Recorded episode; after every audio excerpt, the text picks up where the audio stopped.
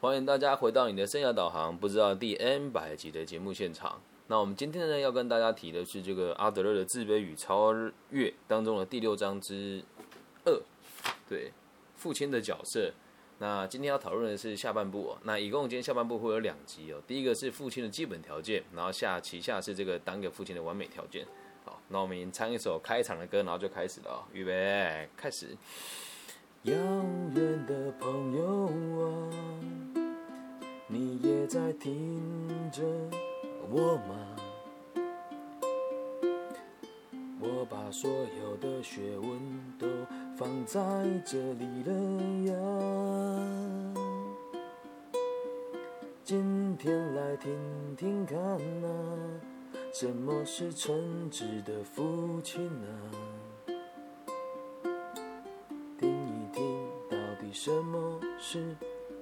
父亲？好，那我们来讲一下什么叫好的父亲哦。那就开始今天的内容喽。那接续上面上前面几集所说的，就是孩子有可能会把爸爸呢当做是最典范的角色，有可能把他当做敌人哦。好，那我们就继续看哦。父亲呢这个角色哦，如果可以用有用的这个方式来解决生命的三大课题哦。那他将会成为家里最具有整合能力的一位。那记得哦，这边讲是整合，不是统治哦。那三大课题呢？因为有鉴于可能有些朋友是第一次来哦，我们再提醒一下阿德勒所口中的生命三大课题，分别是工作，然后这个友情，还有爱情。对，那他要用有用的方式啊。那什么叫有用哦？后面我们会再说。那他如果能够成为家里的这个良好的整合的角色呢，他就会是一个好的丈夫。好的父亲，同时也是会一个好的儿子，这三件事情是得连在一起的。为什么呢？他必须能用轻松的角度和态度呢，去和别人相处，同时要有能力可以结交朋友。那从这一点之之所以重要，你很少看到个不孤僻的人，他有办法把家庭跟工作都顾得很好了嘛？那如果你的工作是这个与人家合作的话，那交友这件事情就很重要了，对吧？那如果有交朋友的话，这个父亲的角色呢，就可以让这个家庭成为这个较宽广的社会的一部分。我怎么会这么提哦？有些爸爸呢，他可能社交能力比较差，那这时候会发生什么事情哦？如果这个家庭的父亲跟母亲的社交能力比较偏弱那么一些些哦，那孩子呢就没有办法太有机会去接触到良好的社交圈，因为和人家互动哦是人的本性。所以，如果在这边一个一个父亲没有办法在外面和人家好好的相处的话，那这整个家庭和别人互动的方式呢，也都会进而萎缩的那么那么一点点哦。然后这样子的父亲呢，我们不能够父亲的角色，我们要尽可能的期待哦，不能够自我隔绝和思想保守。如果自我隔绝的话，没有什么机会去尝试到新的事物。如果你思想保守的话，你孩子看的会有样学样嘛，接下来他就比较没有能力去融入社会哦。那在外在的影响啊，自有方法的进入家庭。什么叫外在影响的自有方法进入家庭哦？如果你是父亲，有办法将这个社会的外在的影响带带到家里面来，比如说现在因应的这个疫情的状况，你可以在这里面一样应对整个家庭跟整个社会都做得很良好的话，那这个这样子的话，就可以给你孩子一个很好的这个典范哦。为什么？我们在再怎么艰难的时候呢，我们依然对社会是有兴趣的，这很重要，依然是对社会有兴趣的哦。如果一个父亲对社会没有兴趣的话，那他的孩子也很有机会会对社会没有兴趣，又或者是很有可能无法让孩子理解到什么叫对社会有兴趣的这件事情。那为什么要有兴趣呢？最重要就是要能够和对方合作。一个父亲如果在外面的世界越宽广，他不是用这个权威的角度来操控一个家庭的话，他和别别人处理事情都是以合作的角度出发，和他的企业里面的人谈合作，也和自己的小朋友谈合作，这时候就不会有所谓的控制的存在。所以很多的父亲会比较，很多的父亲角色比较退缩，或者是会对儿女非常的强行控制的话呢，就是他自己本身对社会也没什么太大的兴趣啊。我看到这边我感触比较深的原因是因为。家父就是一个，我的个性也是被他捏出来的人呐。他是一个愿意，他是一个可以交朋友，但却不愿意交朋友的人。对，所以在他的根基之下，也造成了我现在的个性非常的，也不能讲猜疑跟不容易信任他人吧。就像我们前几天有个有个朋友问我说：“我突然有一个很有钱的女朋友，快要变成女朋友了，然后我就听完他的论述之后，我说那这个人很有可能是骗人的，对，但也因为我的不愿意跟别人合作，也让我付出，也让我没有付出很多不必要的代价，所以在这边的社会合作，我觉得随着这个年代的推演哦，还是有点差异的哦。现在在台湾这个年代就很有趣哦，如果你在二三十年前啊。被人家说啊，这个某某人呢很忠厚老实啊，然后很诚实啊，听起来是褒义嘛。但在二十年后的今天，如果你今天介绍你男朋友跟你家人说啊，我男朋友就很忠厚老实啊，这是褒义还是贬义呢？所以我们也要去想一想，合作也是要有条件合作的。所以这也并不是说我爸爸是个大善人，或是每个人都占他便宜他都 OK，其实不是，而是要能站稳自己的脚步，和别人取得这个共同的目标，这个才叫真正的合作。这样能够理解吧？好，那我们继续往下看。但是呢，就有一个但是哦。如果丈夫和妻子啊各自结交朋友的话，我们刚好说嘛，不希望她的这个丈夫太过于自闭。如果丈夫和他的妻子各自结交朋友的话，那这就会存在一个很危险的状态哦。什么状态呢？一对夫妻应该生活在同一个社会团体当中，而且要避免分割友谊。什么叫做分割友谊哦？这个。你要去想，你多数跟你的朋友说我老公怎么样的时候，大部分人并不是说哎，然后体谅他，不是，大部分人说，我跟你讲，我们家那我老公他如果怎么样，我就给他怎么样了啦。我跟你讲，这样一种会被人家闽南话讲阿尔对，就你会被人家欺负到底。但你不能这么做啊，因为多数在社会上的朋友，他并不会站在合作的角度去跟你解决你的问题，因为他们都会说我要听你吐苦水，所以听你吐苦水的时候，他并不会给你太多有意义跟有。帮助的健康建议，这样能够理解吧？可是虽然并不是说要这个他们完全活在同一个社会团体里面啊，这也不表示要死死的守着对方，也不是说要你们两个就每天就跟彼此相处足不出户。我们要说的是，不应该制造两个人相处的障碍。那这边就要讲一个很真实的故事哦。嗯，我跟我的前妻相处的时候。他有很多朋友是不喜欢我的，对，那他们不喜欢我原因是什么呢？我到现在这很难理解。但是有些事情是可以同理的，比如说他有某个朋友就跟他说：“哎，你你老公怎么会让你住这种房子？”对，又或者是说他就是个很不负责任的人。我并没有不跟他们相处，而他们本来就很不喜欢我，我也不知道为什么，对吧？那我后来想想也合理了，因为和他。他的所有的朋友，只要组家庭的，都觉得我这个人还不错。但只要有不组家庭的那一群朋友呢，通常就不大喜欢我。对，那为什么他们不喜欢我？原因其实很简单啊，因为这个也是我剖析过的。你不能讲对还是错就是一个解释哦。我对他对我的前妻，我我认为算是真的还不错的。可是别人看到说他没有一个这样子的人可以去照顾他，他当然会选择分化你们啊。你就说你你这样把人性想的很邪恶，你去想一想啊，如果你是对方，你会不会这么做？肯定也会啊。而且大部分的人，我讲的是大部分的人哦，绝对不要在夫妻当中增加所谓的障碍。什么叫增加障碍呢？也一样啊。今天你的孩子回来了，他做了一件坏事，爸爸还没回来，就跟上一集讲的一样，你爸爸回来你就死定了。讲了这句话，你也是在增加你跟你老公或者你老婆之间的障碍，这样能够理解吧？所以尽量的不要让你们两个社交圈是分开的。就是很多人都会说啊，我好久没跟兄弟出去玩了，当爸爸出去之后就抱怨自己的老婆。然后这个当老婆角色也一样，跟朋友出去的时候，总要说自己老公的不是。我不是说百分之百，而是在台湾现在我们看到这样的状况非常的普遍，而且在网络上还会有很多这样子的的群体啊。对，那也呼吁大家啊，真的不要觉得网络说什么就都是正确的，好吗？就包括你现在听我说这个话，你也可以验证我的来历。这就是为什么我在每个平台都用本名上课跟播出的原因，这样能够理解吧？这个重这个重点很。很这个这个 这个论点很重要，就是一定要避免两个人在一起的障碍。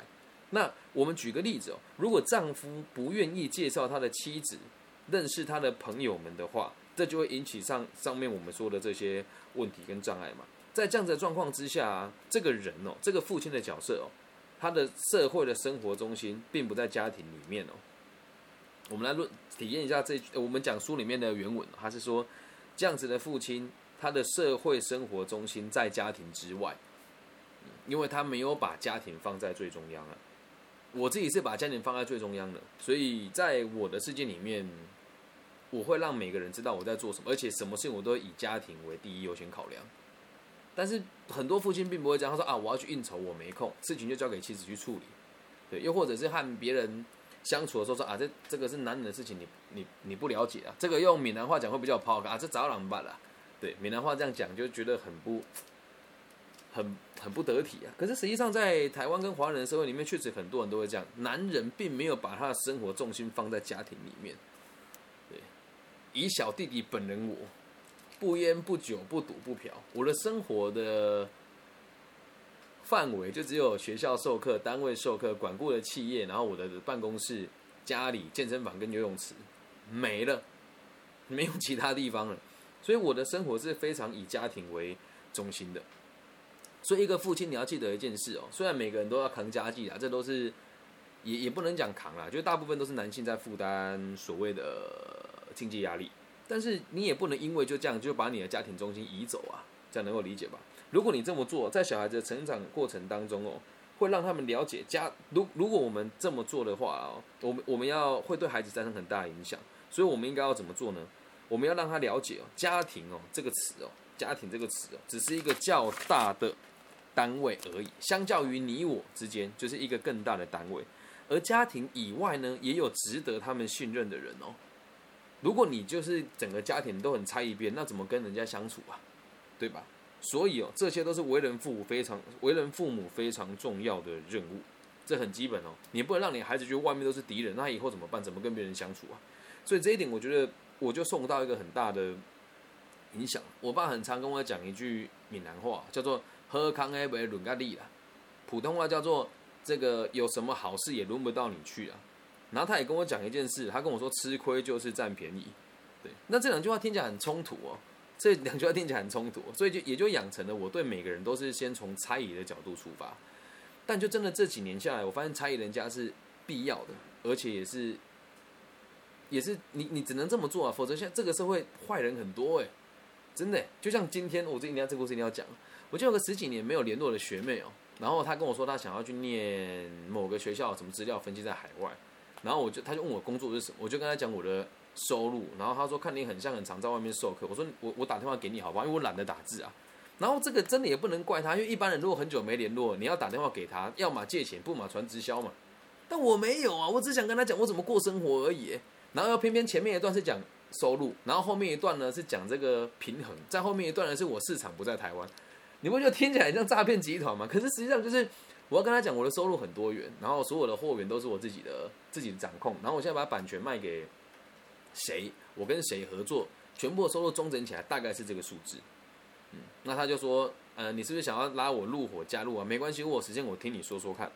我也没有什么情绪啦，但我真的很想要跟他说，你这样子做是正确的。可是后来他就没有再跟我联络了。那因此也要跟大家分享哦，在这个社会上哦，就确实值得信任的人不多。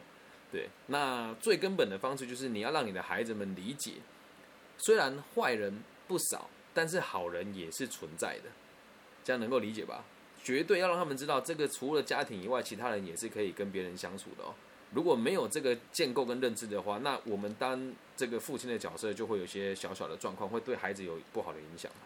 那再往下看，书里面说，如果父亲和自己的父母兄弟关系良好的话。这就会有助于小孩发展合作能力。然后后面还有一点哦，我和家这个父亲和家里的关系良好，但是他必须得离开家庭自立。这不代表他不喜欢他的亲人哦，也不代表他和他和这个原本家庭的关系破裂哦。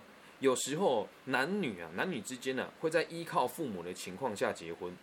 那这时候呢，他们也会夸大家庭的关系。那这一点，我觉得我对我前妻就比较。不好意思一点，因为这个是实话。我结婚的时候，父母确实有赞助了我一点钱，因为本来我没有打算办婚宴嘛。那我妈妈就说你要办就得办啊，然后他就帮我支付了一部分。那在从这开始之后，我爸妈就上跟我讲，你也不看你婚礼，我们怎么帮助你？所以像现在我要买房子的时候，我就我爸说我帮你说，说不用不用，我自己来就好。所以这不代表不代表我跟他们感情不好，我只是不想要夸大我们的家庭关系。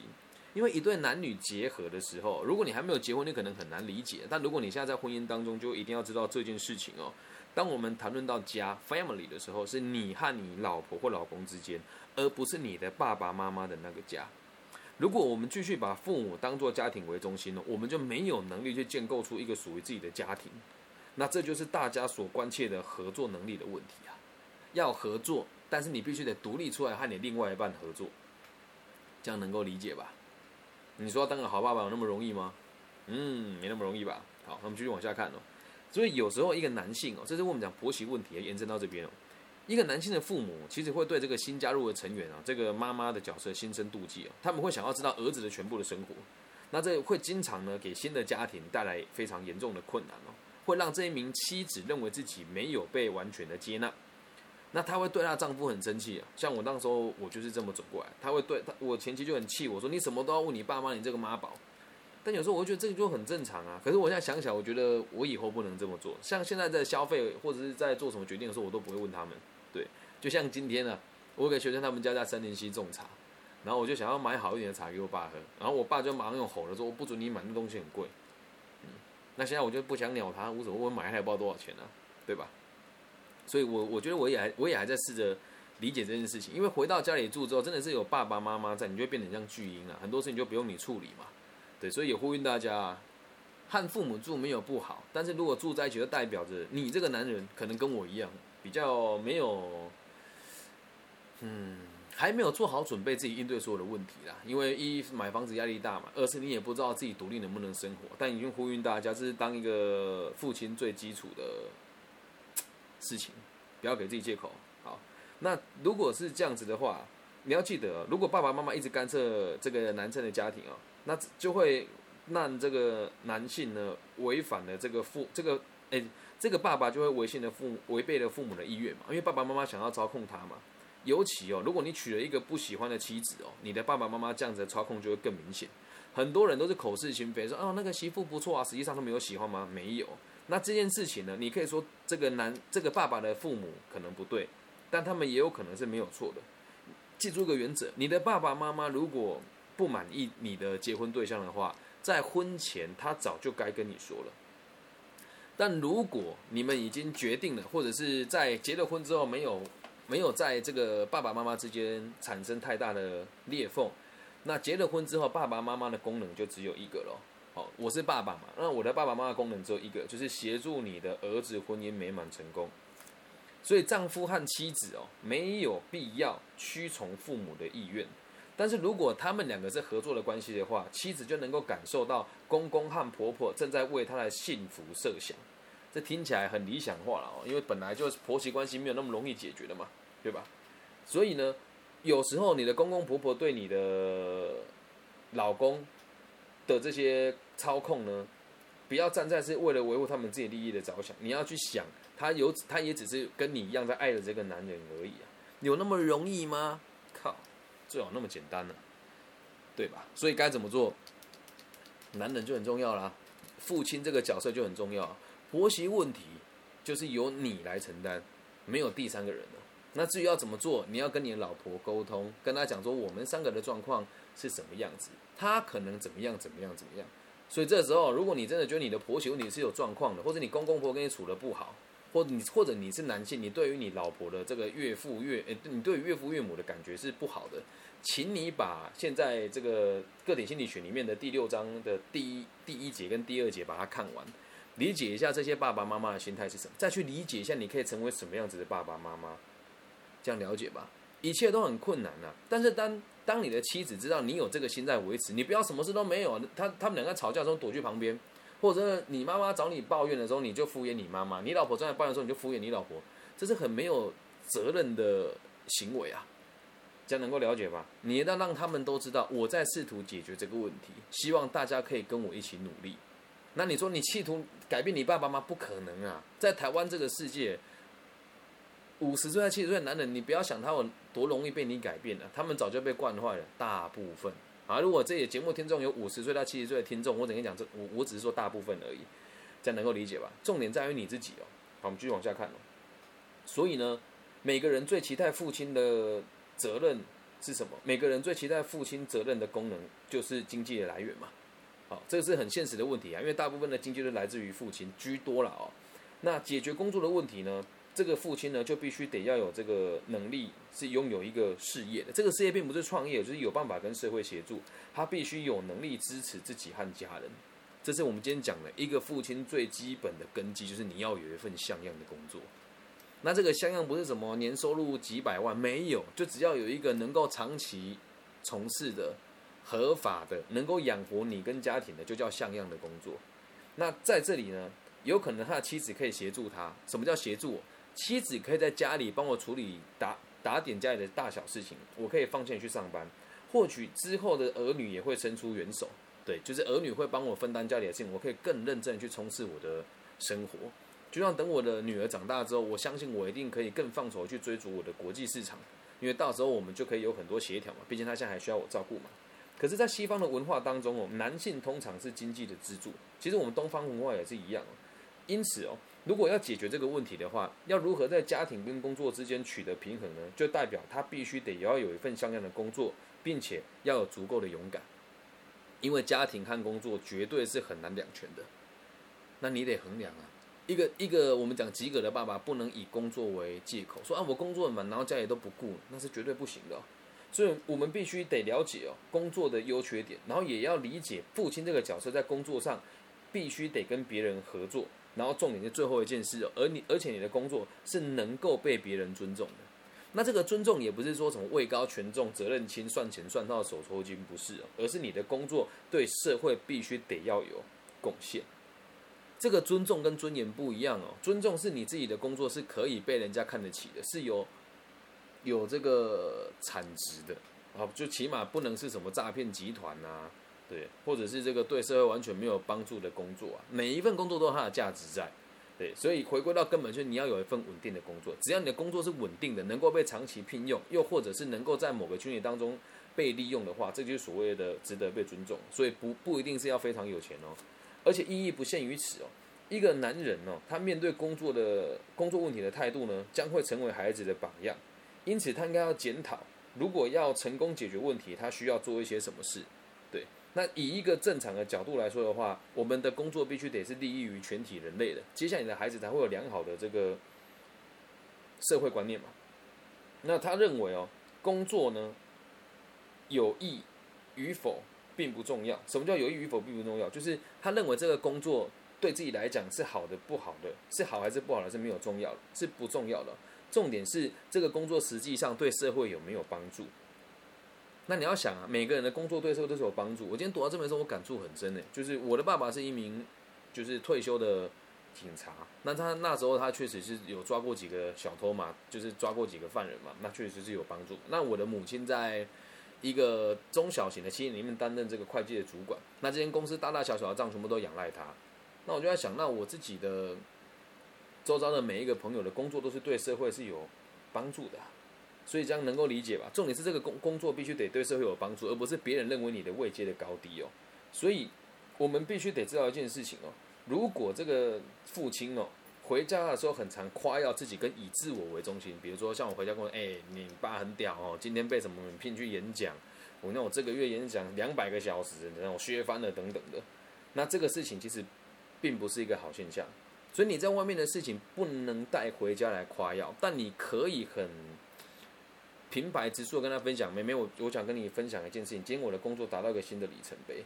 但如果就算他吹牛也无所谓啊，为什么？只要他的工作对人类有福祉、有贡献，就不会对孩子造成太大的伤害。